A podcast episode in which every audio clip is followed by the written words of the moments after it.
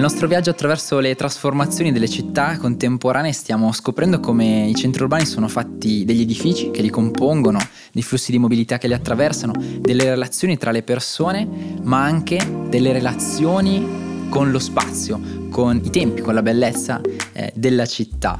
Io sono Paolo Bovio di Will, bentornati a una nuova puntata del podcast Città. Io sono Andrea Colombo, founder di Toulouse e oggi siamo qui con un super ospite ehm, che io conosco da eh, un paio d'anni, da quando ho iniziato il viaggio con, con Toulouse. Siamo qui con Davide Ruzzon, architetto urbanista, docente dello UAV di Venezia.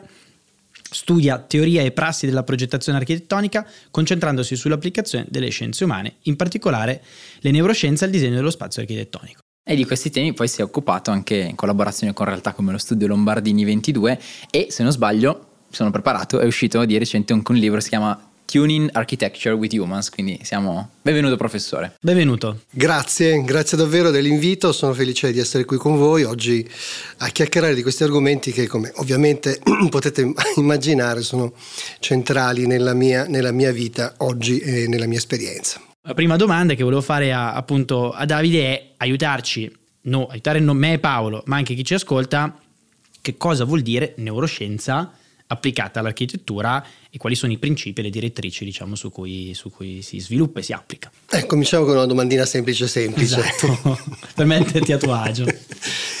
Eh, allora, il tema fondamentale è che eh, apparentemente le neuroscienze sembrano ai più soprattutto a coloro che si occupano di progettazione architettonica, una materia che nulla ha a che fare con il disegno e con l'oggetto, ma questo accade semplicemente perché come dei malati di agnosia, eh, questi riescono a vedere solo metà del mondo, cioè vedono gli edifici, gli involucri, ma non vedono le persone che abitano dentro gli involucri.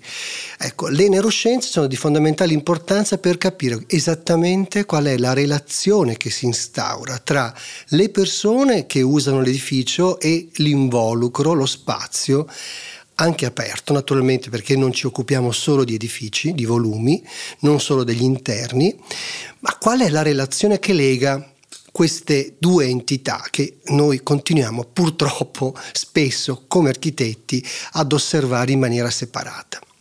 Allora, le neuroscienze sono utilissime perché il nostro comportamento è determinato da questa relazione e questa stessa relazione ha una sua traiettoria evolutiva che se interpretata correttamente ci mette in mano un grandissimo bagaglio di conoscenze che noi dobbiamo sfruttare al meglio per allineare le forme degli edifici con, con le attese le attese dei soggetti, le attese delle persone, individuali e sociali, perché poi noi giochiamo continuamente in questo doppio binario, l'individuo e le relazioni intersoggettive e sociali.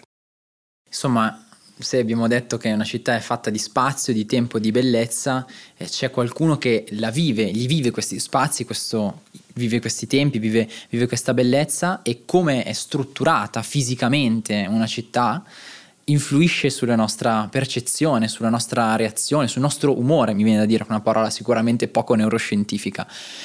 E quindi, in qualche maniera, se capisco bene, eh, questo campo va a studiare proprio la relazione tra ciò che accade nella nostra mente rispetto all'esperienza della città, all'esperienza urbana. Noi dobbiamo tenere sempre presente che la relazione con l'ambiente si struttura a partire da qualcosa che cerchiamo. Noi sappiamo ciò che cerchiamo e la relazione che viene sviluppata si basa sulla preesistenza di modelli di interazione che hanno appunto un'origine evolutiva. Questi modelli esempio? di interazione, per esempio il fatto di banalissimo di stendersi a terra, più tutte le, quelle che chiamiamo gestualità primitive, gesti primitivi, sono elementi che hanno costituito prima la nostra base emotiva e poi hanno strutturato gradualmente in chiave sociale, insieme con le altre persone, hanno strutturato gradualmente la coscienza fino a produrre i concetti. I concetti astratti non a caso nascono dai movimenti del nostro corpo all'interno dello spazio. Ci sono moltissimi casi, facciamo un esempio più classico che viene fatto, per capire l'importanza che il movimento del corpo ha nella costruzione della, eh, delle emozioni prima e poi dei concetti, eh, Rodolfo Linas, eh, un grandissimo neuroscienziato colombiano che ha insegnato alla New York University, a New York, eh, in un, nel suo libro, in uno dei suoi libri più famosi, Eye of the Vortex, ricorda come il tunicata, il sea squirt, un piccolissimo pesce che vive 24 ore, nasce con un cervello di circa 300 neuroni. Ebbene, questo pesciolino piccolissimo di 3 cm nuota per circa 24 ore finché trova un punto dove fermarsi si ferma e diventa sessile, quindi diventa stabile. Cosa succede a quel punto? Il cervello viene mangiato, perché il cervello a quel punto non gli serve più. Questo è un esempio che Rodolfo Linas fa per spiegare quanto è importante ai fini dello sviluppo della mente il movimento del corpo nello spazio. E noi attraverso il movimento del corpo dello spazio abbiamo stabilito dei pattern di interazione con le forme dello spazio, prima naturale e poi artificiale, gradualmente, molto più gradualmente di quello che si pensi, che ci hanno permesso di definire a priori degli a priori che cerchiamo di poi di ritrovare nello spazio che, che investiamo, che navighiamo, che attraversiamo durante la giornata. Per questo motivo le primitive, le cinematiche primitive come sdraiarsi per terra o sedersi o tuffarsi in uno specchio d'acqua o saltare per prendere un albero, per afferrare un albero e salirvi, tutti questi primitive hanno generato poi i concetti. Non è casuale che nel nostro linguaggio, per esempio, quando noi diciamo voglio tuffarmi in una nuova avventura, non usiamo un altro cinematismo, usiamo il tuffo perché la sensazione che è, come dire, custodita dentro questa primitiva corporea è una sensazione, un'emozione così precisa che diventa metaforicamente in grado di spiegare il senso del, dell'azione che voglio svolgere. Quando dico voglio abbracciare una nuova idea, non dico voglio stendermi in una nuova idea, perché è un, metaforicamente quella emozione contenuta nell'abbraccio, il calore naturalmente, è simile a quindi c'è una connessione importantissima a livello evolutivo.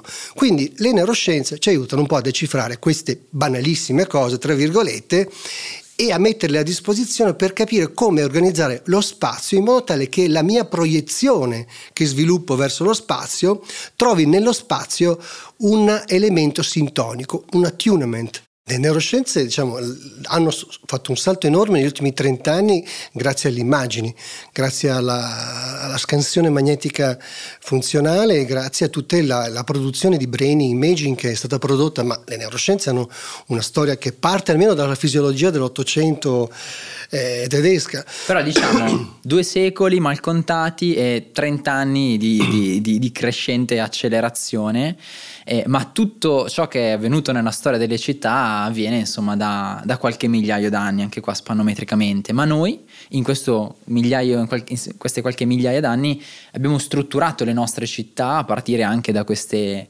da queste cinematiche, se le dico giusto, individuali e sociali e oggi abbiamo invece la possibilità di, come dire, andare a rileggere e a capire come anche eh, siamo arrivati a dare una certa struttura alle nostre città e quindi da una parte possiamo leggere, dall'altra parte possiamo tenere conto di queste conoscenze per andare a strutturare o a ristrutturare gli spazi che sono, che sono esistenti. Dico bene? Certo, certo.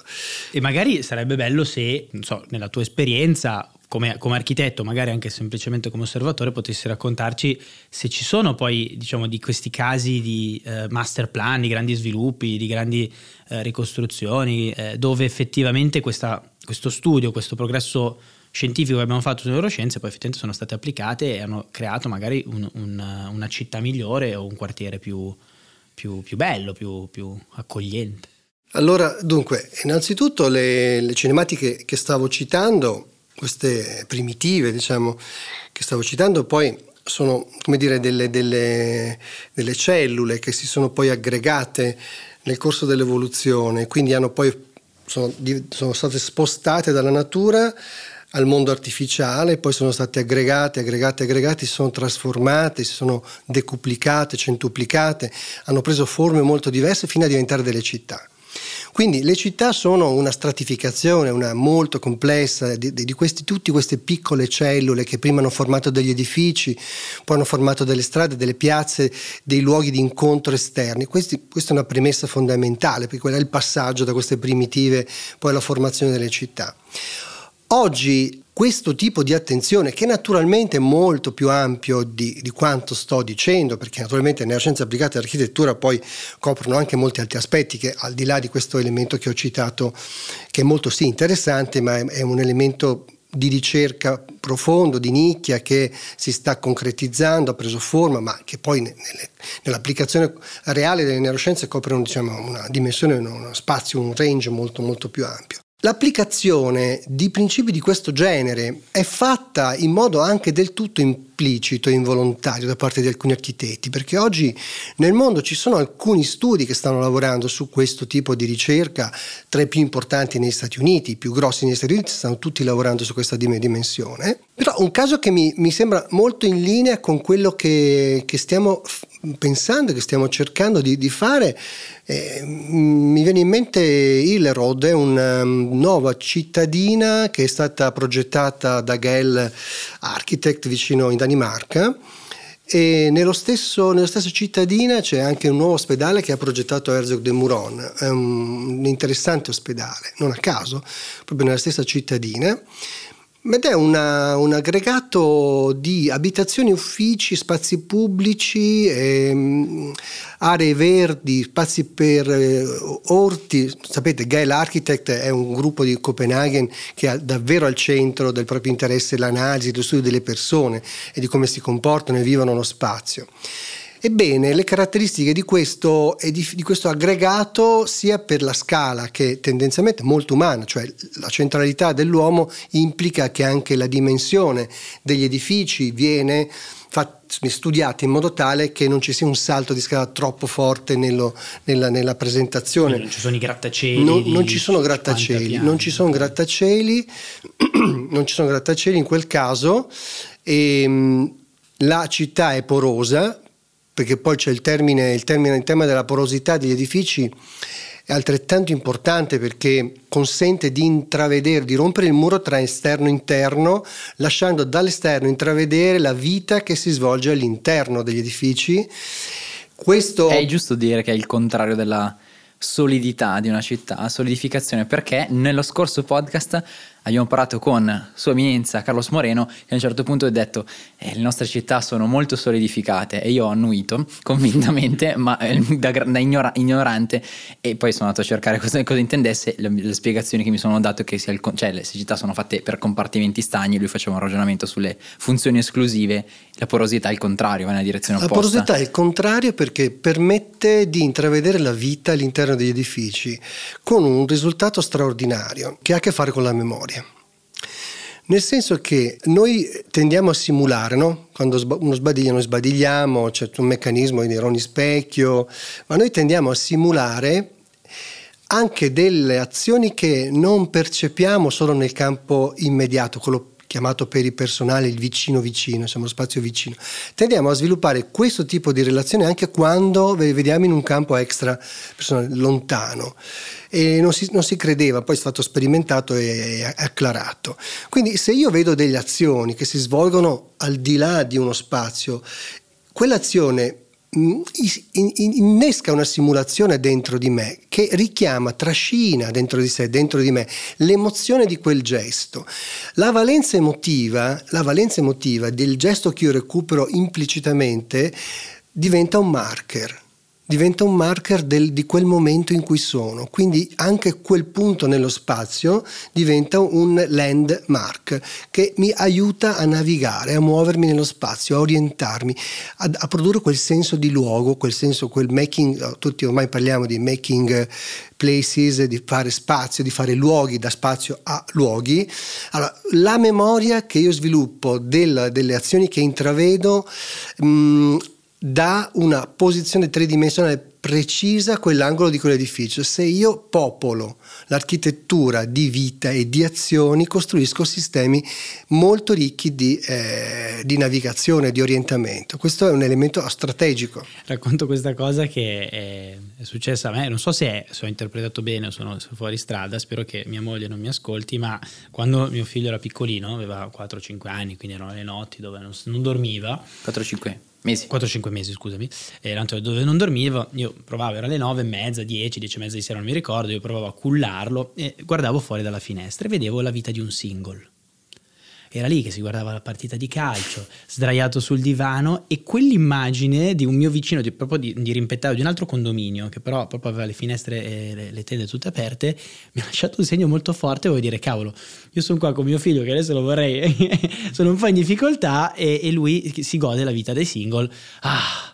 Tornassi indietro, no? che poi ovviamente sono i momenti di sconforto che ogni genitore ha, però ho, veramente ricordo di quella cosa lì che è una cosa molto, molto semplice, cioè un single che sta guardando una partita di calcio in una situazione completamente opposta rispetto a, alla mia, una situazione di stress di, di mio figlio che non dorme, questa cosa qua è stata per me veramente, ce l'ho qua fissato proprio dentro questa immagine che è stata molto fugace e anche molto poco rilevante, posso dire. È, è, è, ho, ho, completamente traviato il senso. No, no, è, questa me, la curiosità l'ho percepita molto. Ecco. No, secondo me è proprio questo. Quando intravedi una, un'azione eh, compiuta da un'altra persona, poi ti, ti, ti infingi in quello che, che, intravedi, anche se lo fai co- consapevolmente o meno. Eh.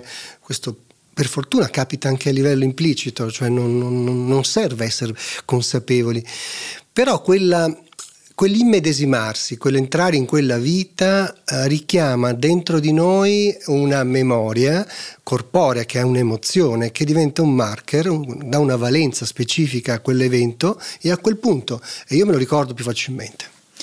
Quindi in un certo senso questa applicazione di, di, di, questi punti di caduta delle scoperte delle neuroscienze eh, può diventare uno strumento di placemaking, se capisco bene. Assolutamente sì, e questo è uno degli obiettivi principali. Nello spazio pubblico, anche perché da una parte abbiamo il bisogno di prenderci cura della, della diversità nella città. Noi abbiamo il tema della diversità che è assolutamente centrale, diversità di tipo di tutti i generi anche la neurodiversità, non solo la diversità di tipo fisico, perché ognuno poi di noi magari ha delle... abbiamo molte persone che hanno dei deficit fisici, non parliamo solo di mobilità, ma parliamo anche di cecità, di sordità e di altri deficit, ma ci sono dei deficit di tipo neurologico. Noi dobbiamo pensare anche a, questo, a, questo, a queste persone nel momento in cui pianifichiamo la città.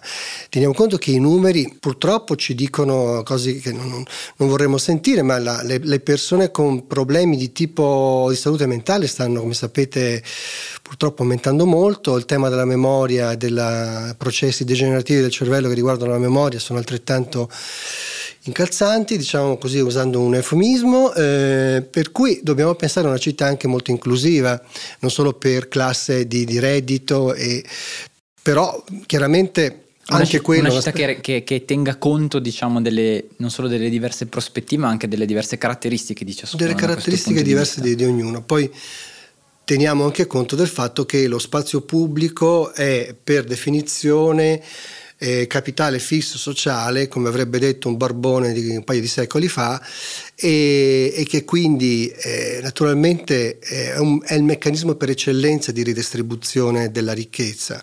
Quindi investire sul capitale fisso sociale, quindi sulle città, sulla struttura delle città, significa anche mettere le persone in grado di guardarsi negli occhi più serenamente, diciamo, quindi abbassare usando il nostro linguaggio l'arousal, quindi rendendo più facile la dimensione prosociale, creando condizioni di collaborazione più eh, facili. È chiaro che più si scolla questa dimensione eh, prosociale della città e più aumentano le tensioni con tutte le ricadute negative anche sul piano economico ovviamente e della stabilità. Quindi ci sono tutti questi aspetti che per me sono importantissimi. Mm. Finora abbiamo parlato molto di come si può agire per trasformare lo spazio, un luogo, trasformare magari anche le, cioè poi a cascata le dinamiche sociali che si innescano nello spazio urbano. Mi chiedo se, eh, e ti chiedo, se questo tipo di ricerca si applichi anche sul costruito, eh, cioè nel rilevare che cosa ci accade quando abitiamo degli spazi. Vi faccio un esempio, faccio la mia, la mia aneddotica, no? Alla mattina devo percorrere un tratto di strada di circa 20 minuti per arrivare qui in ufficio e io nella mia testa in qualche maniera so già quali sono i momenti che vivo con tranquillità e i momenti dove invece vado in qualche maniera un po' più in ansia perché vengo in bicicletta, ho per fortuna eh, la possibilità di, di, di, sfruttare un lungo tratto di pista ciclabile, quindi io sono lì bello tranquillo nella pista ciclabile, passo a fianco al parco, poi ci sono dei momenti dove appunto devo attraversare un parco proprio fisicamente e lì me la, me la, godo e poi ci sono dei momenti dove ci sono degli incroci, ho diversi incroci anche un po' incasinati, un po' trafficati, c'è un cantiere e lì io mi, mi, lo so che sono lì più teso, no? E, e, poi finalmente verso la fine, quando siamo quasi arrivati qua, di nuovo attraverso un parco e lì appunto e la, e lo, lo, associo al ah che bello sto arrivando. Arrivi a Will e godi. Eh, eh, arrivo lì e devo iniziare a lavorare, quindi vabbè, insomma, quelli poi si innescono altri tipi di emozioni che non c'entrano con l'attraversare la città, quindi non ne parleremo. Ma mi chiedo se c'è anche questo tipo di analisi, no? Cioè come se fosse un po' di analisi emotiva della, del, del, degli spostamenti. Non so se è giusto nemmeno dire emotiva, scusatemi. Eh, sì, sì, c'è un'analisi emotiva. Le emozioni sono una cosa seria, non sono i baci perugina. Noi siamo abituati a relegare le emozioni in una dimensione romantica che, che non, non, fa giustizia di, di quello che veramente sono le emozioni. Quindi sì, naturalmente nel momento in cui noi navighiamo la città incontriamo moltissimi scenari diversi. Ovviamente c'è lo scenario dove possiamo sentirci a, a proprio agio, all'interno attraversando per esempio un bosco, una, uno spazio naturale, un parco, scattano una serie di meccanismi particolarissimi. Nel momento in cui entriamo in una dimensione più diciamo, hard, dura, eh, dove dobbiamo dire, incontrare pericoli, naturalmente eh, una mobilità che non è quella che dovremmo avere nelle città, il tema poi della città di 15 minuti tornerebbe, ritornerebbe... E in questo podcast torna più volte. perché naturalmente se noi dobbiamo pensare a una mobilità sostenibile è chiaro che dobbiamo pensare a una città perché si cammini e si usi la bicicletta. Incrociare i percorsi delle biciclette e dei pedoni con i percorsi delle auto è chiaramente un tema.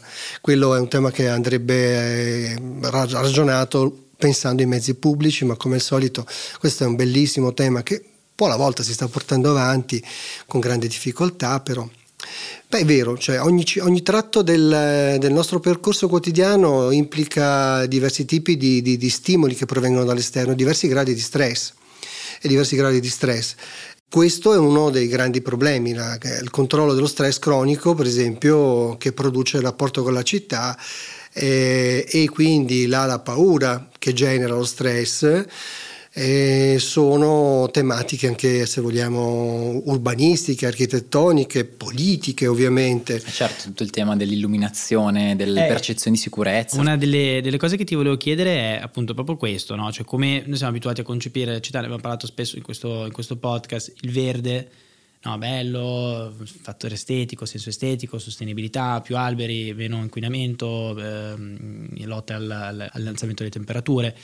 Eh, io e te abbiamo parlato spesso anche dell'impatto dei colori mm-hmm. all'interno degli certo. edifici e questo per esempio si vede tantissimo, magari le persone non ci fanno caso, ma all'interno degli ospedali, eh, come un colore viene spesso associato a una determinata cosa e porta ovviamente una reazione neuro, neuro neuroscientifica o neuro, come si può dire, neuro... Fisiologica, fisiologica portano un cambiamento okay. fisiologico. Quindi come in realtà la domanda che ti volevo fare è come verde, colori e acqua, eh, che sono degli elementi ovviamente eh, molto importanti che noi magari percepiamo più come un fattore così, ambientale e estetico, poi hanno effettivamente, concretamente un impatto fisiologico sulla nostra qualità di vita e sul nostro percepito.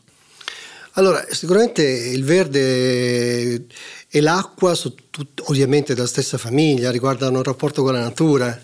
E dobbiamo pensare appunto in termini evolutivi, perché se immaginiamo che eh, noi abbiamo passaggio fondamentale dello, sviluppo è stato ovviamente la fase in cui da Australopitechi siamo diventati Erectus e dura circa un milione e otto, un milione 800.000 anni, ecco. Hanno più o meno. Hanno più, quindi la famosa la, città la, da un milione e otto esatto. di anni.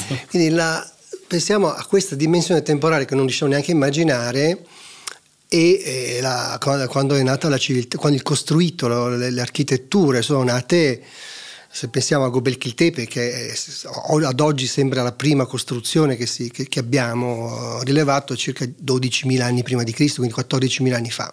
Quindi in 14.000 anni abbiamo sviluppato un rapporto col costruito, eh, però noi veniamo da una, tra- da una, storia lunghissima ed è in questa lunghissima traiettoria che noi abbiamo sviluppato quelle primitive, quelle cinematiche, quei pattern di interazione con lo spazio naturale che poi abbiamo anche tradotto in, in chiave architettonica e aggregandoli, costruendo poi edifici e poi città e via così. Per cui la natura sicuramente su di noi ha un grandissimo potere. Tutte le ricerche, sono ormai tantissime, che siano dalla psicologia ambientale alle neuroscienze, alla neurobiologia, ci dicono che passare del tempo immersi nella natura o anche solo vederla, anche solo vederla produce degli effetti di eh, riduzione dello stress, semplifichiamo molto, ecco, di abbassamento della rausa si potrebbe dire, o di riduzione dello stress molto significativi, il che ha delle ripercussioni sulla salute straordinarie. Se pensiamo che lo stress cronico, che è quello che a noi preoccupa, non tanto lo stress puntuale che posso provare nel momento in cui devo affrontare una sfida, la risolvo, dopodiché quando l'ho risolta mia, il mio stress in quel caso è positivo, mi serve tirare su l'arousal, l'attenzione, il focus attentivo, caricare le energie perché devo risolvere un problema puntuale e quello è, non è uno stress preoccupante. Quello che è preoccupante invece è uno stress cronico che appunto viene con un livello quasi non percepito, spesso anzi non percepito, si trascina tutti i giorni. Quello stress cronico produce dei danni a livello cellulare, come ormai è stato eh, chiaramente dimostrato, ma sono 30 anni che lo sappiamo, eh, produce dei danni a livello cellulare che possono produrre eh, appunto infiammazioni e le infiammazioni producono, sappiamo molto bene, delle malattie molto gravi, tra le quali sicuramente il cancro. Quindi lo stress cronico viene alimentato chiaramente non solo dagli edifici, non stiamo dicendo che gli edifici producono questa condizione, ma possono concorrere a mitigare questo rischio o possono incrementarlo.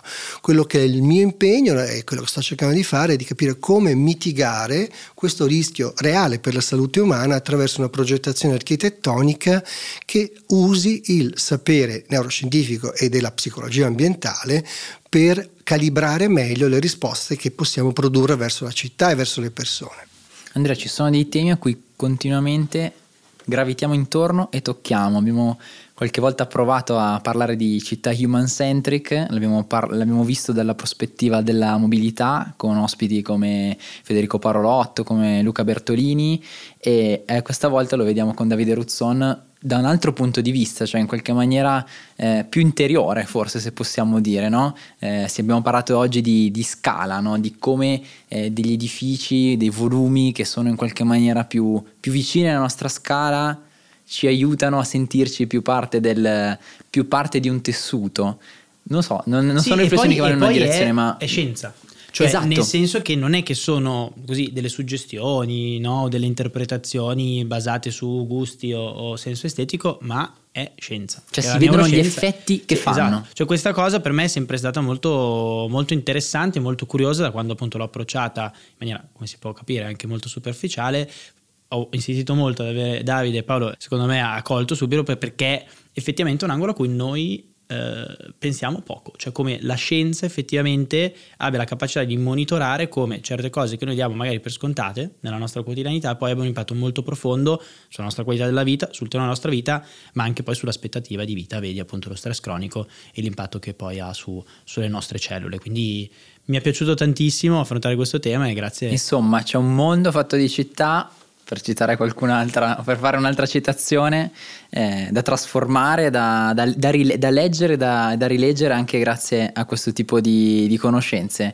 Andrea, grazie mille per aver coinvolto il prof Davide Ruzzon perché credo che questa sia una puntata davvero molto ricca, piena di suggestioni, avrei altre mille domande, ma il tempo anche di chi ci ascolta è limitato, quindi però ci torneremo su. Ci torneremo sicuramente su e insomma fateci sapere cosa ne pensate nei commenti. Il nostro viaggio nelle, nelle trasformazioni delle città contemporanee continua. continua. Alla grazie, prossima. Davide, ciao. Grazie a voi per l'invito, grazie.